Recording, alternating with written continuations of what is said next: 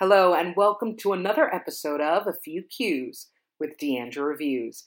I'm Deandra Reviews, and this episode is brought to you by DeandraReviewsAtAll.com, where entertainment is reviewed for the light it gives. On today's episode, I give you part two of my John Lindell interview. If you heard part one, where we discuss Opening Night, his debut album, which came out April 10th, you will understand that John is probably one of the most optimistic people you will ever hear. He can't hide his feelings and his desires, and he doesn't want to. He's so open and he's accepted that, and it's refreshing to hear. Which is why I'm really happy we got into a conversation about humility. Because somebody like him, which he acknowledges, could be dismissed as arrogant or, or silly or too dreamy. But he's exactly what this world needs somebody who is positive, hopeful, and humble enough to know that those qualities aren't in competition with anyone. On the contrary, therefore, inspiration to others. I hope you enjoy. I do want to say one more thing, just, just for you to have, just so you get to know me better too.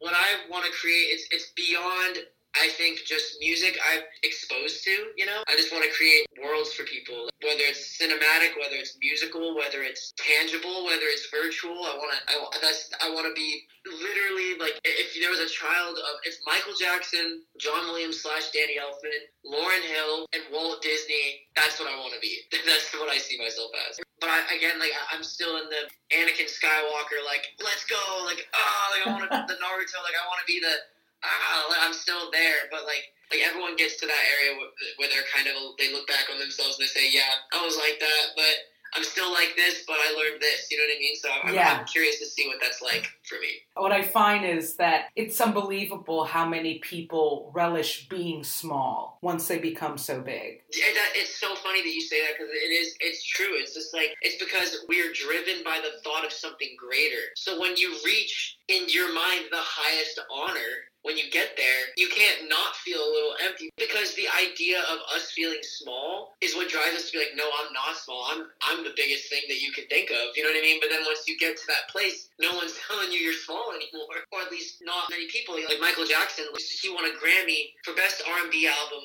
for Off the Wall but they didn't televise it. And everyone was teaming like, "Are you okay? Are you sad?" He's like, "It's fine. I'm just gonna write a better album next time. I'm gonna write a bigger one, the biggest album I can think of." Then Thriller comes right after that, and you're like, "Are you kidding me? How can you get bigger than that?" And it turns out you can't.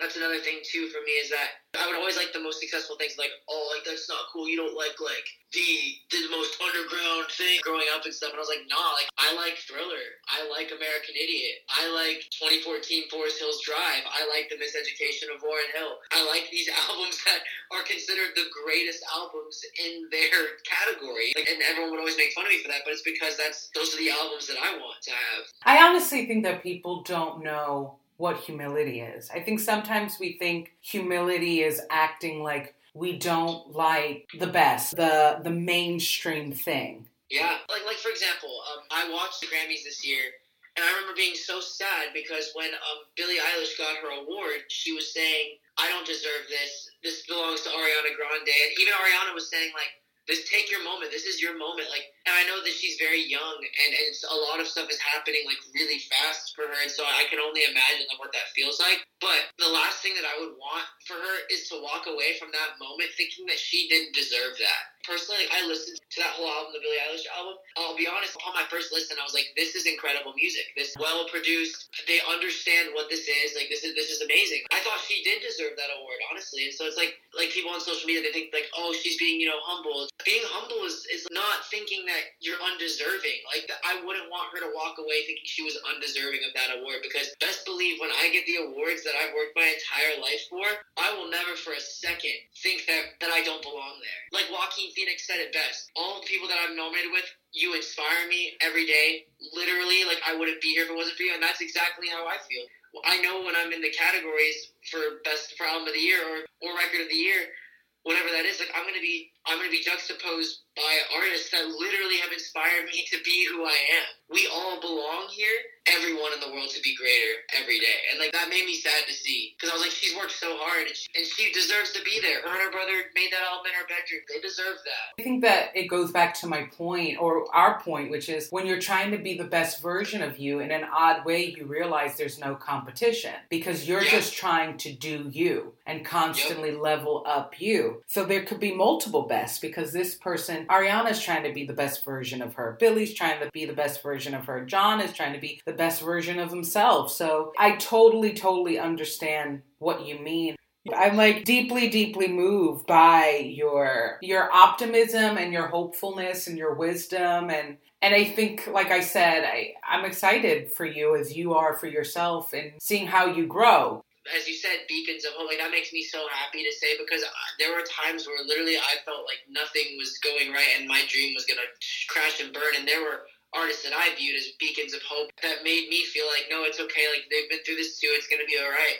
And I've seen like those same artists sometimes become jaded or become not the same versions of them. I never want to be that. No matter how much the world chews me up and spits me out, or I know people are gonna love me and love what I stand for because of who I am and how, as you said, like the optimism, the the hope of way to succeed. There's always a way to make it. Like I just don't ever want to lose that, and I won't ever lose that. I, a character that um that I relate to a lot. I relate to like pretty much every hero character that you can think of. That's my album is a, is a hero story. But uh, I don't know if you watch anime at all, but the character Naruto, like that kid, like that dude is exactly like if I could pick one character that literally embodies who I am as a person, it's, it's that kid. Like dude, and he's actually really bad in the beginning, but he just keeps believing in himself and knowing his worth and knowing his worth, and he ends up being the best. He just believes in himself. No one's gonna believe in you if you don't believe in you. I think what you're saying is perfect, especially for the music business, where I feel like we were kind of touching on it just now, where sometimes humility can be confused for being insecure and confidence can be confused for being arrogance because sometimes the line Yeah. is so thin. And in the music industry, you need to know that you are of value because you're going to have so many people questioning it. the line is thin, but I think the line is literally this: like you have to support everyone around you too. You can't be disparaging people. That's Mhm. literally it. Like, like you, like you have to know your worth, but also like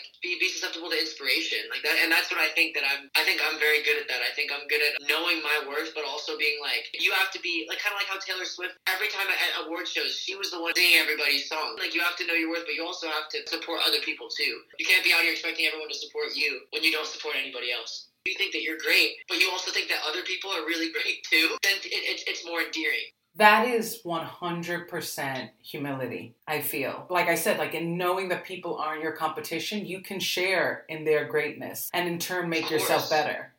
I just got chills when you said that. I just, I literally, I just got like emotional chills. It's so, because it's true. Like, like think about like we're inspired by athletes because they do things that are otherworldly. That's stuff that we can't do. And so when you think about these athletes that are competitors, but they're also like friends. Because they're inspired by one another, it's like so beautiful. But when I watch, you know, Kobe, I think like of someone who just is just ferocious and is gonna like just dunk on you, and, and then he's best friends with LeBron, who also does things that other humans can't do, and it's just it's inspiring. So, but when they're friends, it, it's even more it's more beautiful because you're like even them being as great as they are, they they see the value in each other, and that's and as humans we need to see the value in people around us. Like It's- a great way to look at it, and you're living by it. You mentioned earlier Logic and Justin Timberlake, and I know that I've read an interview and you mentioned how John Mayer was good to you and kind to you and Oh, so yeah. intelligent. I sang backup on the Grammys for Ed Sheeran's performance of Thinking Out Loud in 2015, and it was an all-star cast of performers. It was Ed Sheeran singing lead vocal, John Mayer playing guitar and singing backup vocal, Herbie Hancock playing piano, what?